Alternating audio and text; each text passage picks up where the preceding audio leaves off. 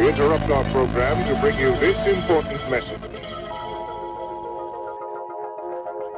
Welcome to Interrupted, the podcast of the Westar Institute, which is dedicated to advancing scholarship on the history and evolution of Christianity while exploring issues that matter to society and culture. Interrupting, enriching, and disturbing conventional religious discourse in the public square. Interrupted brings the expertise of Westar scholars, guests, and practitioners to bear on important issues in the world today.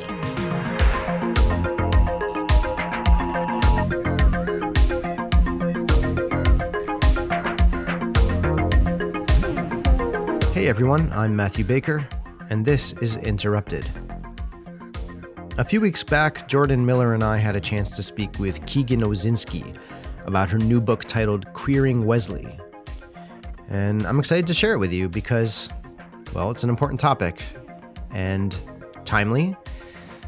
And really, it was just a great conversation.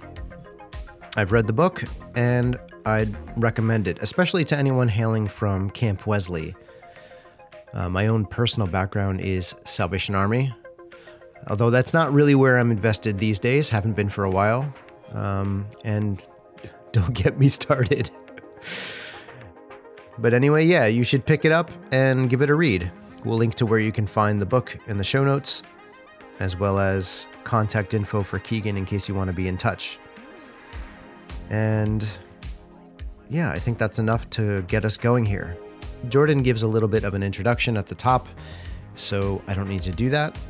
But I do just want to thank Keegan again for talking with us and for what was a very enjoyable and lively conversation. It was appreciated. If anyone's interested, we've got the mighty Jeff Robbins on deck, so something to look forward to. We're at westarinterrupted.com. Enjoy. All right. So, hi, everybody, um, and welcome to the next installment of Interrupted. I am joined today uh, by special guest Keegan Osinski, who is the librarian for theology and ethics at Vanderbilt University, uh, member of the Church of the Nazarene, and author of the new book, Queering Wesley, Queering the Church. Uh, just out recently with Cascade Books. And by recently, I mean physical copies have started arriving today. Uh, and we are all very excited for this. So, hi, Keegan. Thanks for joining us. Thanks for having me. And as usual, joined by my co conspirator, Matt Baker. So, Keegan, we wanted to talk about your book a little bit. You want to just give us a little intro about what you're up to in this thing? Sure. The basic idea is I took 10 sermons by John Wesley, uh, you know, the 1700s founder of Methodism, and I read them through a queer lens. So basically, taking the tools of the literary theory, queer theory, feminist theory, and reading the sermons in such a way to kind of reimagine them for a Wesleyan tradition uh, for the church today that is uh, a more liberatory reading um, of Wesley than we've previously been accustomed to hearing and working with in the church. Wesley, who is notoriously uptight, right? Right, exactly. yeah.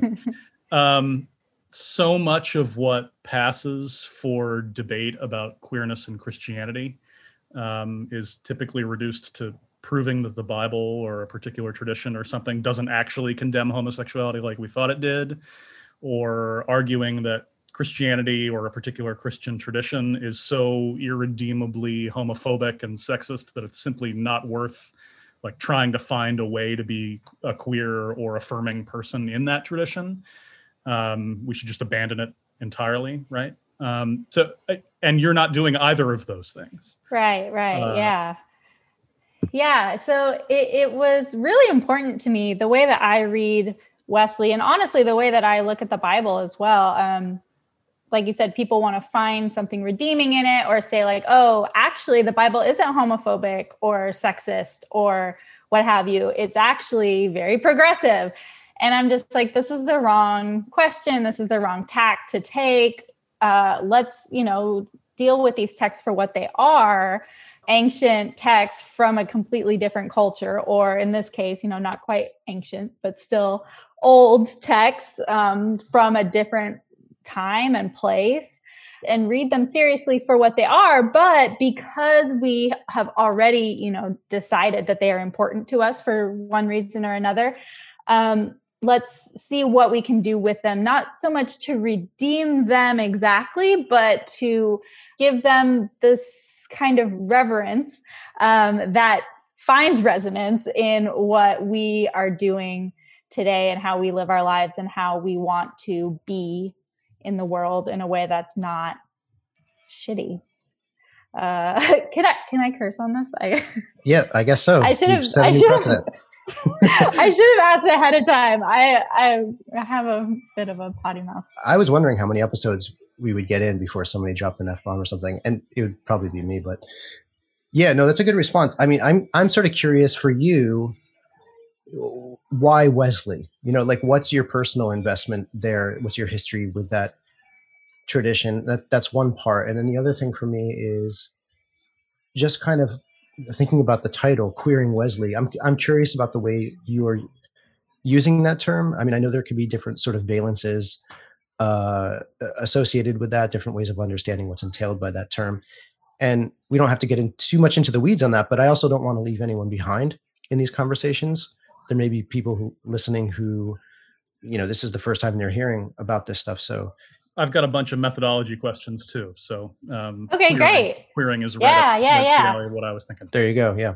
For sure. So um, tons of people have asked me, um, you know, why Wesley. I have friends um, at Vanderbilt, you know, colleagues who are like, you know, kind of why? What? What do you? what do you find so interesting about Wesley? And I'm always like, uh, nothing really. Like, I'm not like super into John Wesley as a person or anything like that.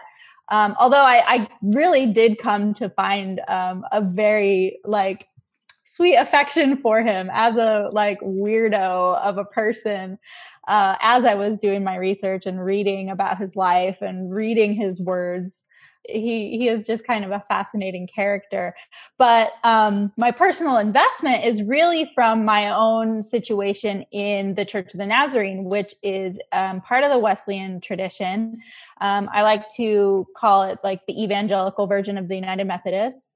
Um, so it has that wesleyan tradition that wesleyan theology and doctrine but it is um, on the evangelical side. It also has history and influence from the Azusa Street revivals and Pentecostalism in the early 1900s.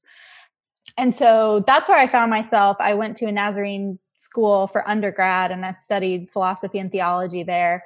And so that's kind of where I got um, exposed to Wesley for the first time and, and started engaging in this tradition and in these churches. Um, and this is the church that I still attend today. Um, that that could be a very long story, but the the short version is even though it is a non-affirming, quite conservative uh, denomination, I have just found myself there um, in a in a really lovely kind of um, nurturing place with a lot of people who have cared for me over the years, um, mostly by accident. I kind of just ended up there. And so with the the care that I've experienced and and the friendship and the camaraderie of people in this church over the years, I've just kind of been like, okay, these are my people, you know. Um, and there's been plenty of opportunities where it's like, well, you know, this obviously isn't really a good fit for me um, for uh, so many reasons. But uh, at the end of the day, I these are my people and I love them, and so I feel like I can do some good work for them. Um, I'm in a really unique position in that I am a layperson, so I'm not ordained.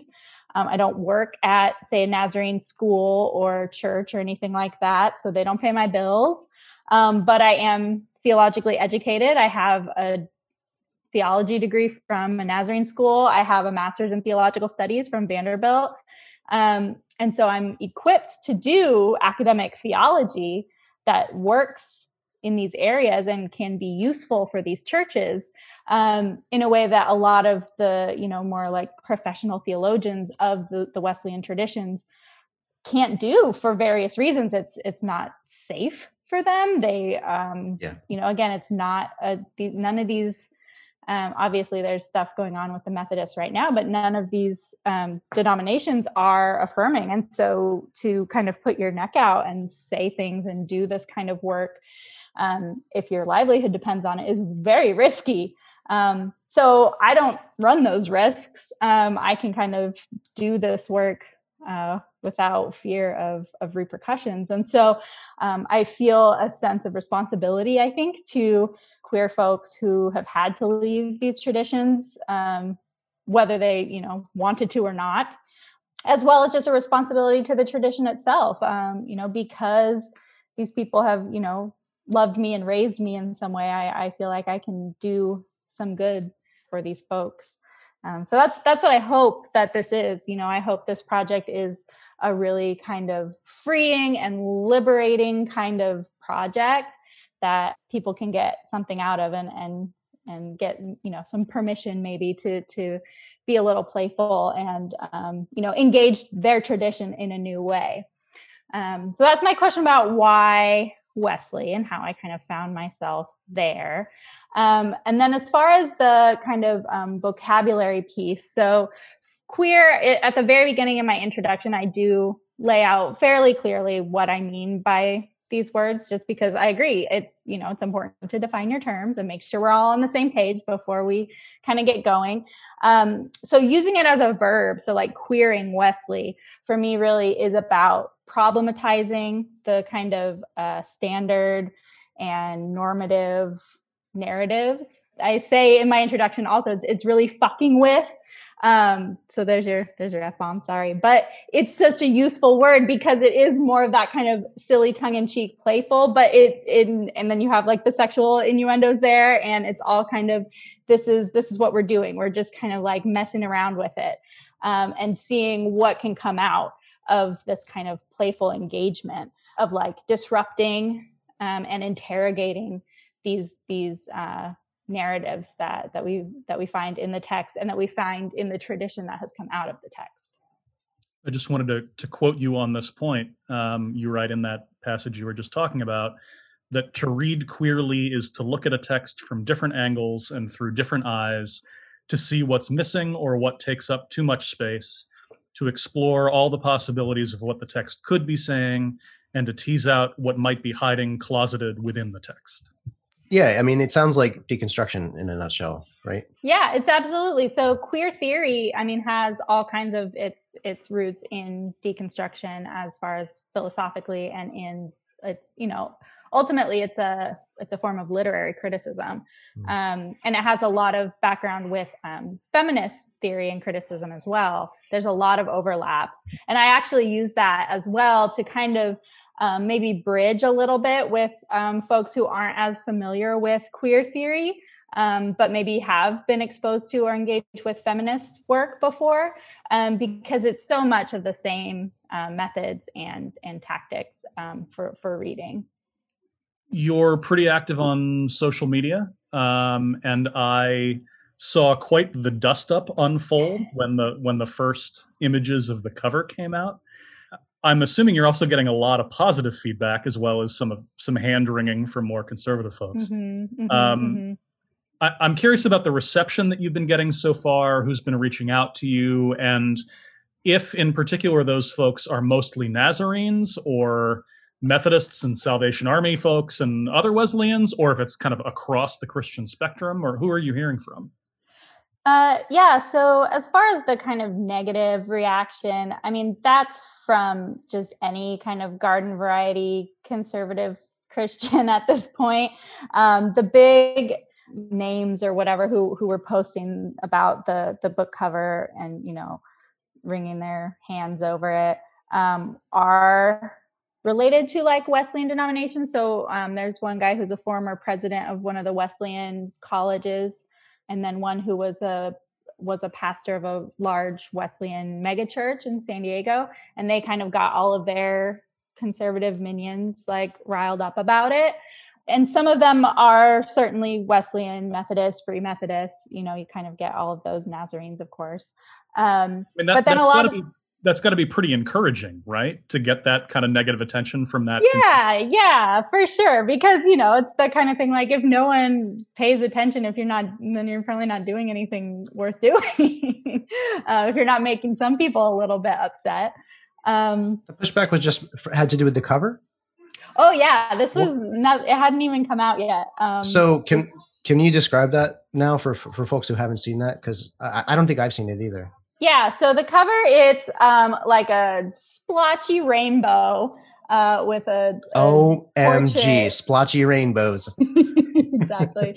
of uh, and a portrait of John Wesley and it says queering Wesley queering the church and then the blurb on the back um, which you know i worked very hard to like make it very like clear and also be like this is what i'm doing this is what i'm doing um they so they were able to like read the back cover and get a little sense of of what was inside. Um that was it and that was enough. Um yeah well, actually, splotchy rainbows will get you every time. That yeah and the word queer. I think the yeah, word yeah. the word queer was a real big uh, no uh, trigger point for sure. Yeah and one uh, one interesting i mean i've had several conversations about this and and one thing that i kind of kept returning to is the fact that none of these people are going to read it anyways. So like it's just as well that they get worked up over the cover and then move on, which it seems like they have. Um, I've kind of been wondering if there there'll be like another round of it once it's actually available. And honestly, I kind of don't think there will be because at that point, it's like, what are they going to do? Like buy the book and read it and then like have some like, you know, measured response? Like, of course not. So um, and that is just as well because I'm not writing it for them. It's not a polemical work.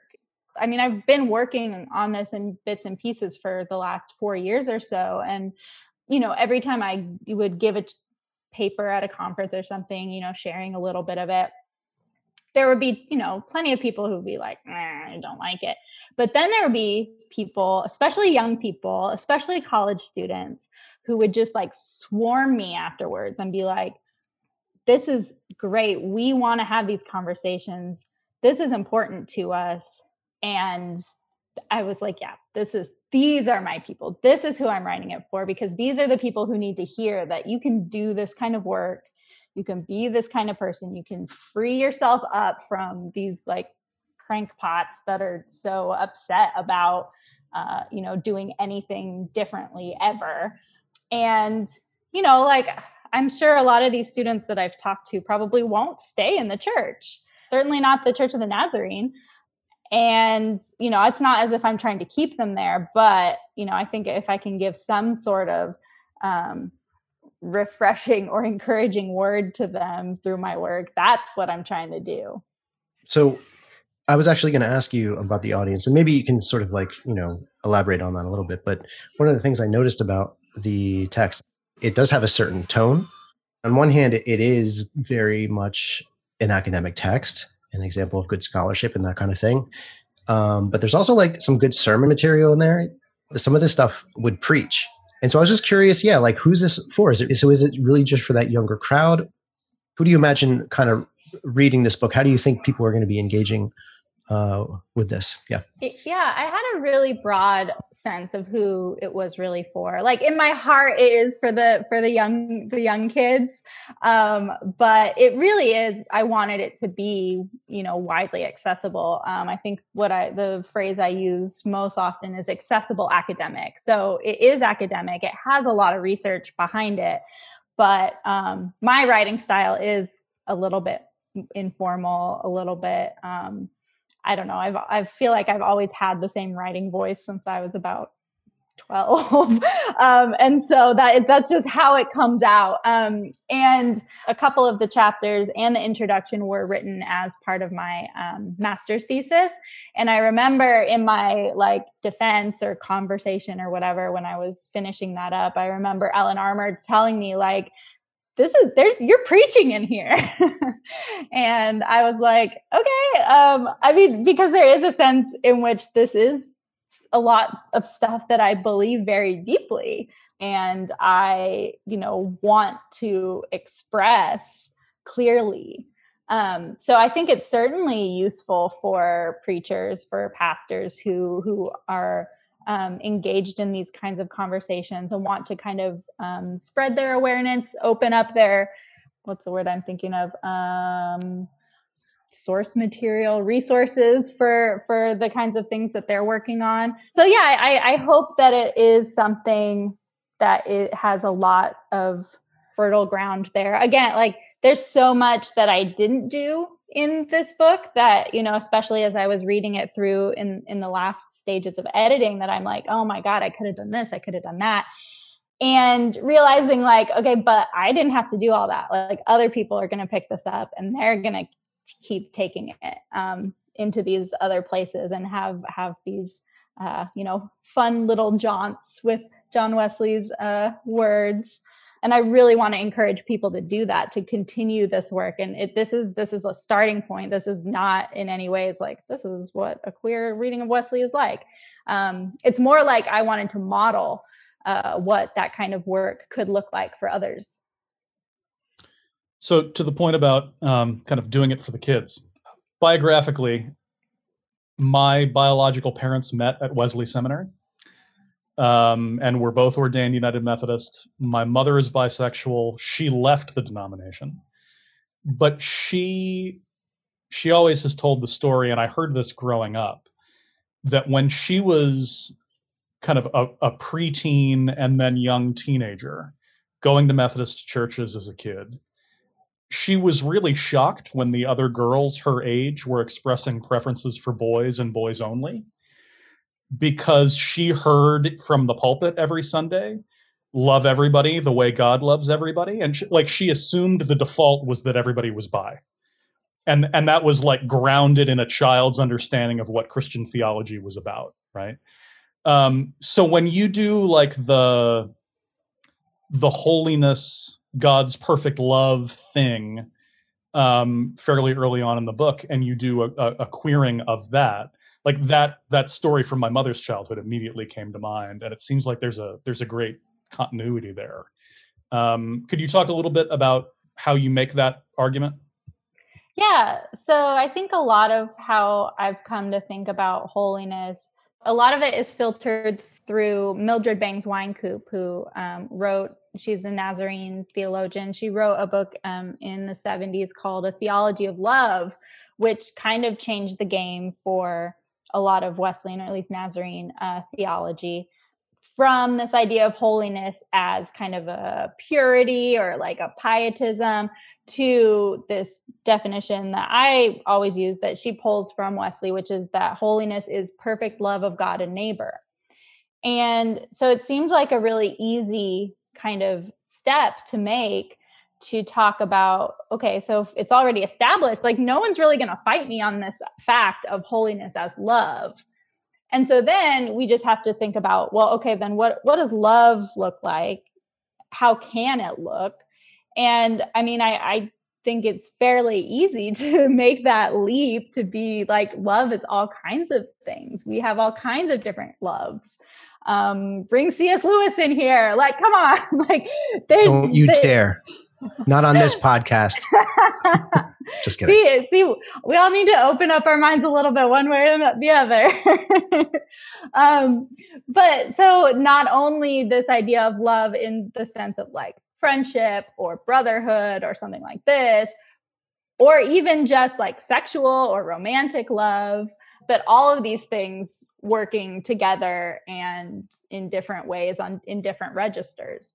So this idea of love being all these different things. And then if you just think in your own life, in your own relationships, what love looks like, you know, even just with one person, with your spouse, with your children, you know, with your mother, whatever, um, it looks like different things at different times in different seasons of your life in different moments depending on the situation and the context. And so why would that be different for holiness?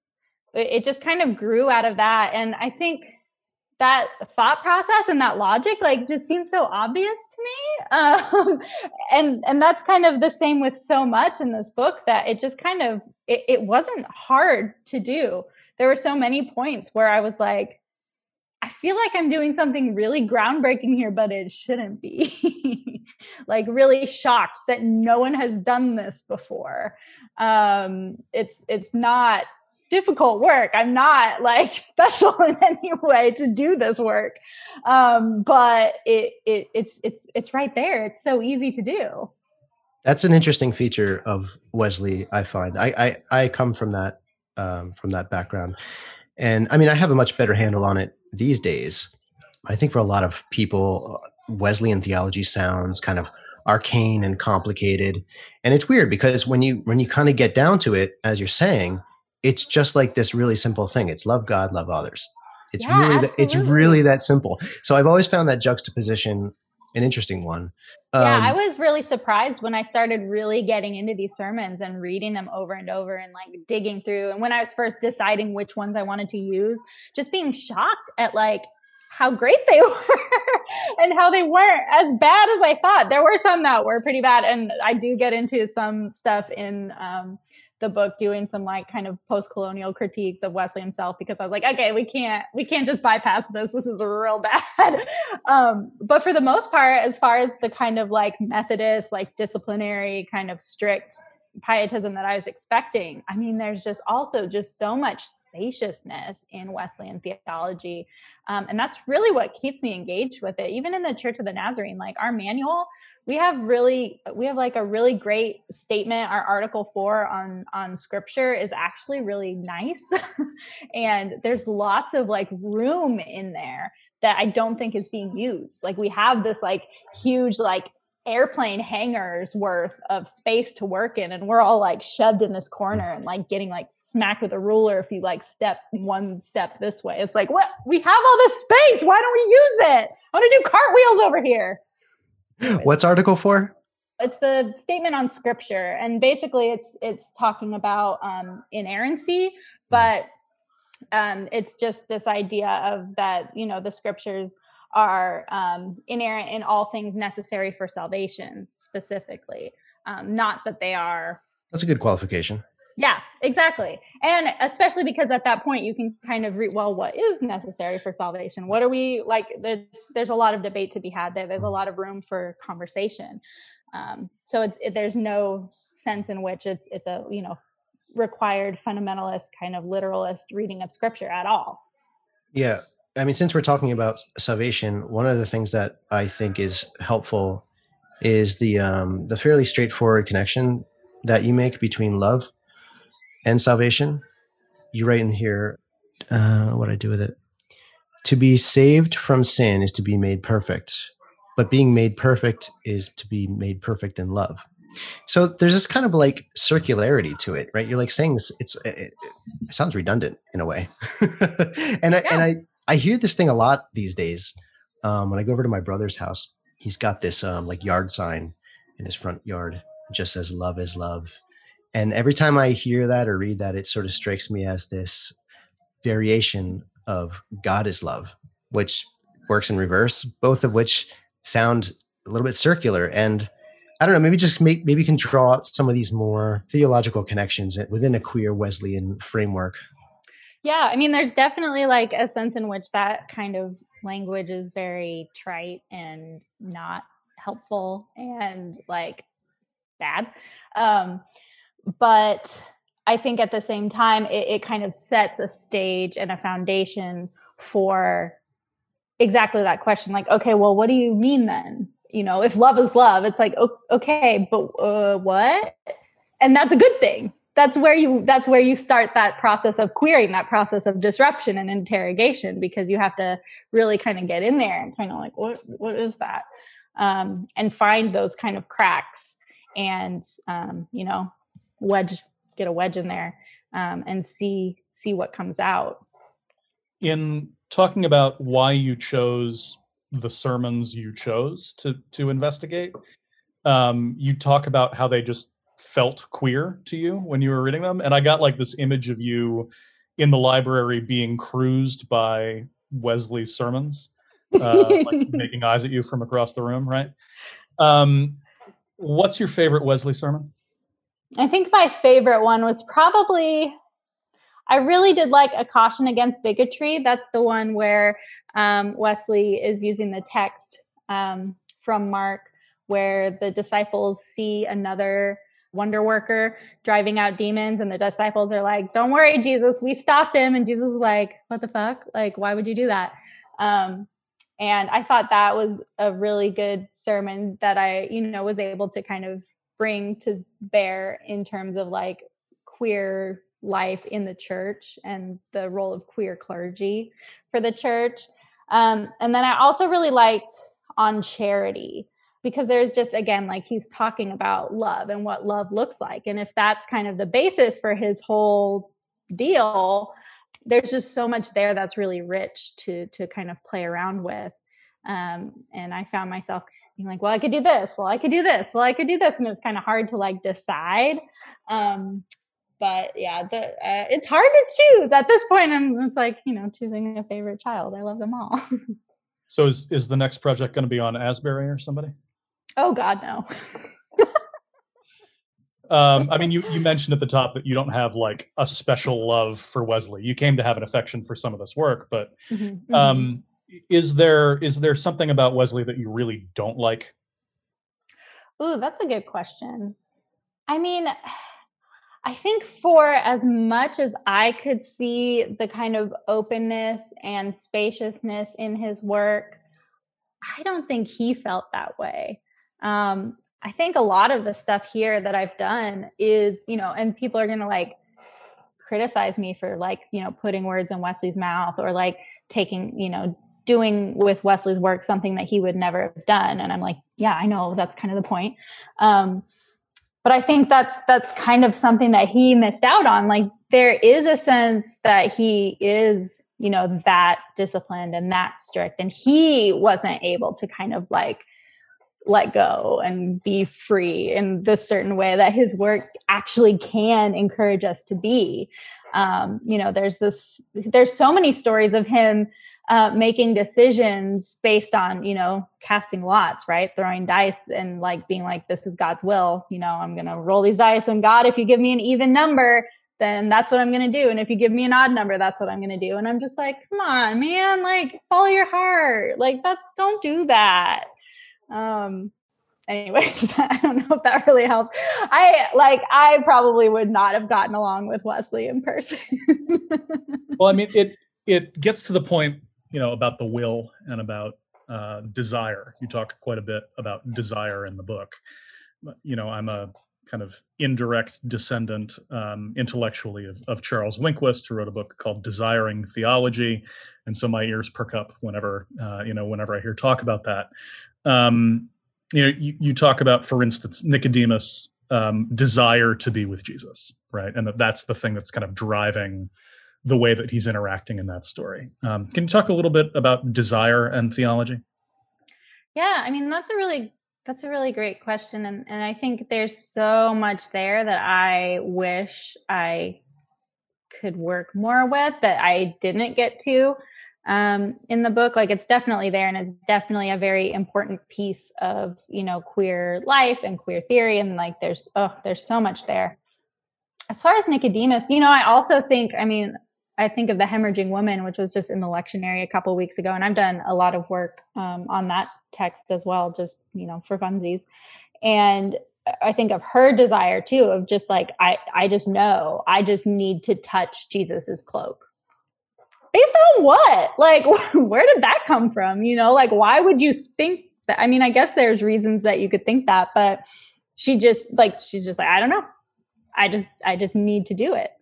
And same with Nicodemus. He's like, I need to, I need to go see this person at night. Like, I, whatever it, like, this just like um, draw you know this feeling of of like just being pulled by that like you know fishing line or whatever that you just it's like this kind of irresistible um need and yeah so i think with nicodemus you have this this idea of um this is in the the new birth chapter i think um and it goes along with this idea of of needing to be born again and needing to move into a new kind of life. And of course, like even once Jesus kind of explains this to explains, I mean, air quotes, um, to Nicodemus, he still doesn't get it because, like, what? Like, I think I have a line about, you know, needing to be born from the birth canal of, of the one that Jesus calls father.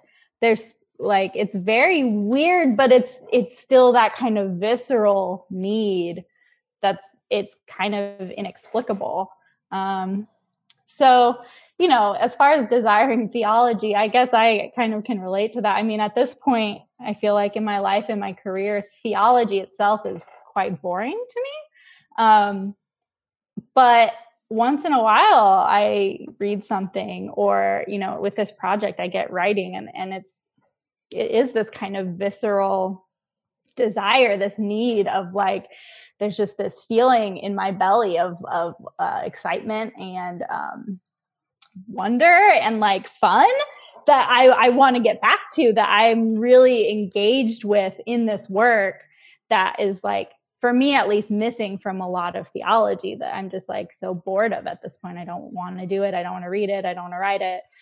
Um, and so for me, like desire has to be part of it or else I'm just not interested. I'm too I'm too old for that. Like life's too short. Like I need to be enjoying it um or else it's just not not worth my time. Yeah, so Jordan mentioned um uh Winquist in there. I'm also uh, a reader of, of Winquist. And um and I think that sort of impulse comes through in your writing. It's it's less about a desire for truth. But you're not doing like an apologetic task or you know doing proof texting and stuff like that it's not a desire for truth exactly. It's it's it has more to do with the truth of desire. Um, and i think that sort of need that impulse uh, that you were talking about is not really possible apart from the work of love that we've been kind of talking about but it's a certain kind of love right? It's not like like agape is not going to get you there right? So can you can you maybe talk about the role of love in your own work and in your engagement with Wesley. I mean, he's is he is he talking about eros? Like, does he get specific in that in that way, or or not really? Probably, I would say not really. Um, yeah, but I think, but again, like it's one of those things where you can you can start with whatever he's saying and kind of like draw from it and kind of find yourself in this other kind of space um, it's it's not impossible. It's not actually a far leap. Um, so in my chapter on the general deliverance, um, that chapter is one I think I found myself kind of really digging into those themes about like desire and the erotic. And I bring in Audre Lorde and her um, work on the erotic and, and this idea of a of a creative force of love um, that I think is certainly uh, you know, you can see this in like Genesis, creation stories. You can see it in this like idea of incarnation. Um, and you can see it in like the interpersonal, um, which I think is also a piece that is really important to to Wesley, you know, because so much of his work is really actually material and and focused on the poor and you know the the working class people. You know, he got in so much trouble just because he's like, there's all these like workers out in the field. Like, let's go preach to them. They have needs. Let's give them food. And the Anglicans were like, you can't preach outside. And he was like, but that's where the people are. Um, and so he has this his own kind of like erotic desire and draw to do this kind of work. Um, again, like I, I don't, he wouldn't have thought it that way, I don't think, but you can see it very clearly. Um, and so yeah i think in in that chapter talking about desire talking about pleasure as a piece of of that um, and the importance of pleasure for holiness actually that holiness doesn't have to be this really restrictive or limiting or um, you know self-flagellating kind of um, experience but it can actually be in the pursuit of pleasure because pleasure ultimately signifies goodness and signifies love and these are all of a piece. Um, and they're they're not mutually exclusive. Like there is a real there can be a real pleasure in holiness in holy love. Um, and I think that, yeah, there's something certainly really queer about that. It tracks with um, this like queer life, queer aesthetics, like this this queer understanding of the world that does um, in many places center pleasure and desire in a way that um, heteronormative society actually doesn't. Yeah, I, I, really appreciate the way that you in the book um, kind of ground that all in embodiment. Um, that it's not, you know, a merely intellectual or thought desire, um, but it, that it's grounded in physical feeling, like in a body. Um, in the Nicodemus section we talked about before, um, you talk about being birthed of the Father's birth canal, but then you you talk about being born again uh, and I'll kind of paraphrase you here uh, that birth is about life, which is of pain and mess and fluids and bellies and genitals. Um, and and so kind of reframing especially what I think a lot of people think of with Wesley as kind of a, a, more intellectual process in terms of those very physical experiences um, is, is really powerful. I, I, don't know. What, what do you think about the embodiment stuff? Yeah, I think that was another piece that I just felt like I had to include if I'm thinking queerly. Um, you know, that's just such an important piece of queer life and experience is that kind of embodied bit, especially for folks who have been, you know, suppressing and denying their embodied, you know, responses and feelings and things.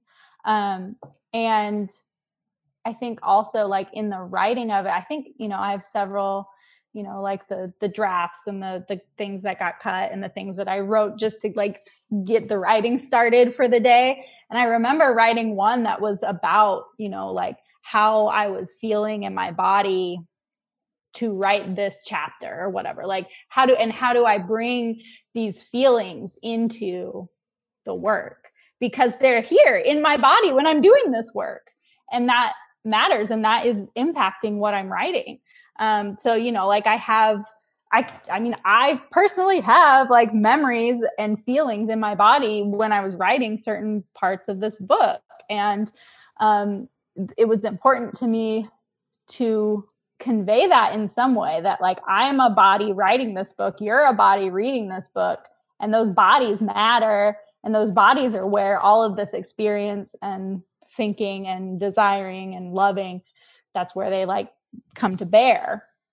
And so I, I, think that was really important to me to, to, to get across in my writing so that the people who are reading it don't forget that their bodies because i think you know especially as academics we kind of there were you know we were like oh we're a brain on a stick or a brain in a jar or whatever you know we we can kind of forget when we're literally sitting at a desk reading all day or writing um, I think it's for me, it's easier to remember I'm embodied when I'm writing for some reason, but when I'm reading, I will forget that I exist for hours at a time.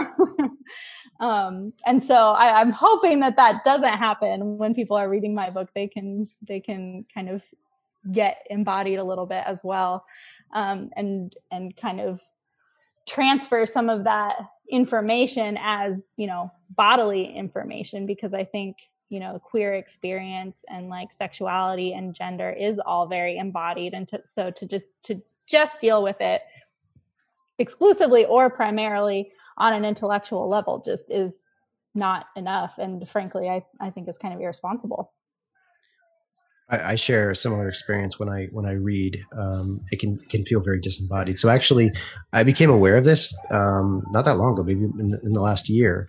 And so just in case anyone's listening, uh, pro tip: read out loud. You yeah. know, you just you start engaging more of your uh, your body, your voice into it. Maybe even like, you know, drag your finger like a child along the page. You know mm-hmm. what I mm-hmm. mean? Mm-hmm. I find it makes a difference. So anyway, yeah absolutely i'm definitely I, now I, I, do more of that or i you know i do i i mostly read library books so i don't mark them up quite as much as i would if they were my own books but i definitely always have like a notebook at, at the side and so i can like write and doodle and you know things like that to keep my body engaged while i'm reading. Keegan what do you want people to know about wesley? You know this project is less about Wesley at the end of the day. Um, I I want them to know that they can take Wesley and do something fun and meaningful and new with his work. And not just Wesley, right? Like that that process can be applied to pretty much any source material. Right, exactly, exactly. For me, it, the Wesleyan bit, like it was important for me to stay very faithful to a Wesleyan kind of ethos of, you know, like I, I have been in the Wesleyan tradition long enough to know what if something feels Wesleyan or you know I I know yeah, yeah. you know what Wesleyan is like, and so I wanted really badly to stay faithful to that tradition and to to be in that tradition and not just to kind of like take Wesley out and like do something with him over here. Like nobody cares. Like if you're not in, like why would I do that? So like to to take Wesley to do something different and fun and useful with him that's still like within this kind of tradition mm-hmm. and space where it's legible. That really surprised me, um, both in reading it on the page and in how you've been talking on this on this call. That um, you talk about the Wesleyan tradition as if it's a singular thing. Um, and I, I figured that was deliberate because to me, the kind of obvious queer reading of that would be to pluralize tradition, right? And to and to break it into a multiplicity and to try to try to um, break the stranglehold of a, a unitary vision, right? Um, can you talk a little bit about why it's a tradition for you? Yeah. Okay. So I think in one sense, it's singular because it's already plural. So I use Wesleyan tradition because that is easier than naming off like United Methodist, Free Methodist, Nazarenes, Salvation Army. Like, so it's already has all of these, you know, like, oh, the Wesleyans, they're their own denomination. You know, like there's all of these separate denominations that nonetheless are Wesleyan denominations obviously they have all their differences but they do have this kind of like core of wesley as source material. And i wanted it to be applicable um, and relevant to all of these traditions you know? Like obviously there's a lot of nazarene stuff in there just because that's what i'm familiar with and there's you know quite a bit of methodist stuff just because that's kind of like the larger more uh available kind of stuff. Um, but I think it's it should be. I want it to be relevant for largely any Wesleyans. And I, I think I I do. This is this is a really good question. I hadn't thought about it. Um, but I do some work in there with kind of problematizing. I use Laurel Schneider's Beyond Monotheism um, pretty significantly in one of the chapters to talk about the logic of the one and how that breaks down at every point. Um, and so in this case, too, you have the one Wesleyan tradition, you know, from the progenitor of one Wesley.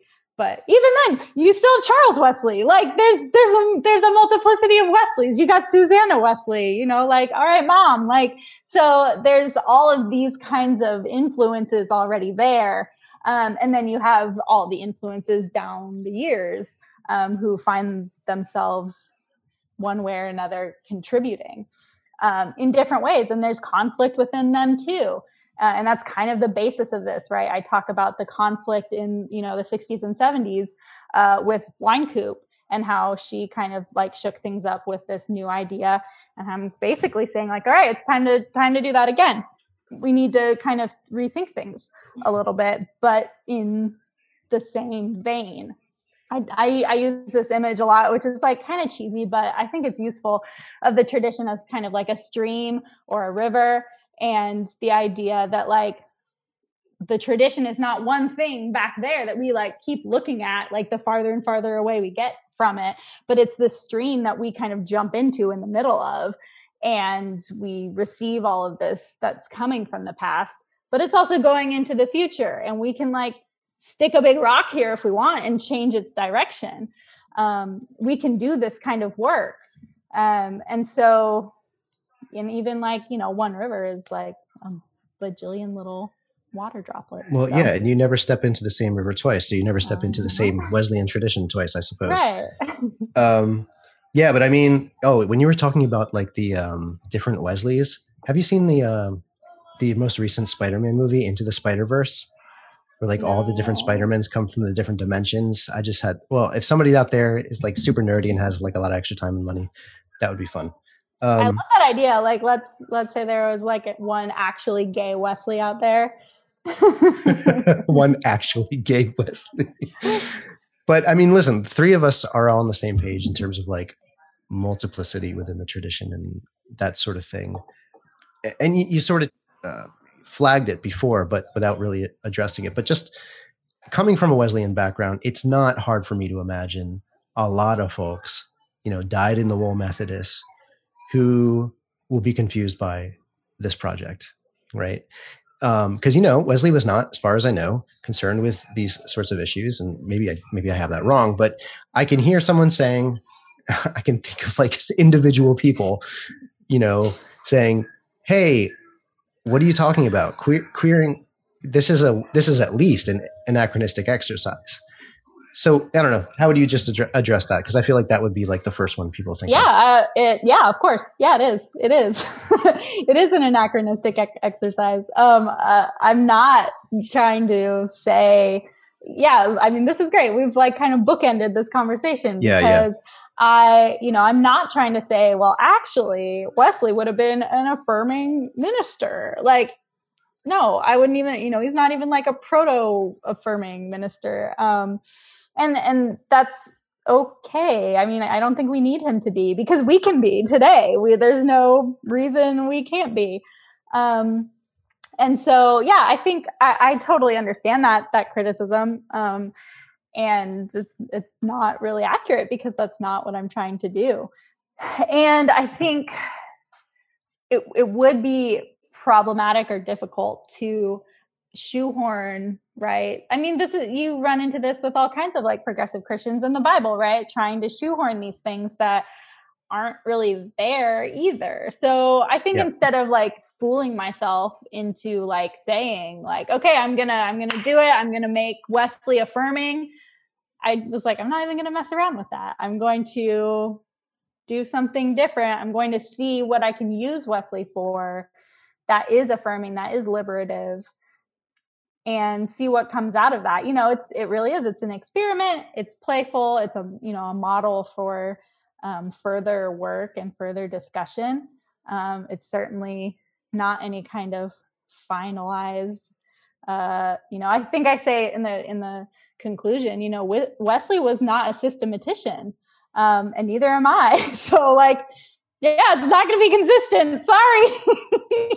It wasn't really trying to be Yeah, method but not system, right? yeah the original method man. You've uh, you've been doing uh, quite the media blitz. Uh, I know you're going to be on a handful of podcasts, and you're you're getting asked lots of questions. Um, is there something you think your interviewers, us or otherwise, have have missed about this project that you wish you'd been asked? I don't think so. I think I, I've been able to really get across what I'm trying to do. Um, be really clear about, I mean, that last question about like the anachronism. Like, yeah, that's a really, you know, that's an important piece that needs to be made clear um, of what I'm trying to do here. Um, and the piece about the tradition is really the important piece that this is this is a movement. This is like an an outcropping. No, it's a con- continuation of of a tradition. It's not a replication or a reproduction of uh, of a of a tradition. Um, I'm really grateful for y'all to have me on and and to have engaged the the work. I think I mean it's the biggest thrill knowing that people are like reading my stuff and actually finding it interesting or enjoyable or or any anything besides terrible. Yeah, we're we're really glad to have you here. Um, I mean, I was I was really excited, whatever it was, four years ago when when that first kernel of a paper came out, um, and so to see the project develop has has been really great. Um, I'm super excited that the book is out. me Um, too. Incidentally, the book is Keegan Osinski's Queering Wesley, Queering the Church, out with Cascade Books, uh, which is an imprint of Wipf and Stock. Um, you have any other stuff you want to plug? Uh, I don't think so. I'm happy to hear feedback. I'm happy to, you know, talk to your class or your church or your youth group or whatever. I'm really happy to engage. I really think this is the beginning of a conversation. Um, so I'm happy to have these conversations. Um, I'm on Twitter. My handle is at Keegs with three Z's. And my email address is keeganosinski at gmail.com. We'll put all that stuff in the description as well, so you can get directly to those links. Um, Matt, you got anything else? No, just to say thanks. This was a great conversation. It was it was great to meet you, and um, thank you. Thank you, Keegan, very much. Absolutely. All right. Thanks for listening to this episode of Interrupted, the Westar Institute podcast. If you would like to learn more about the Westar Institute or become a member, visit westarinstitute.org. Interrupted is produced by Jordan Miller and Matthew Baker. We hope you'll join us again next time.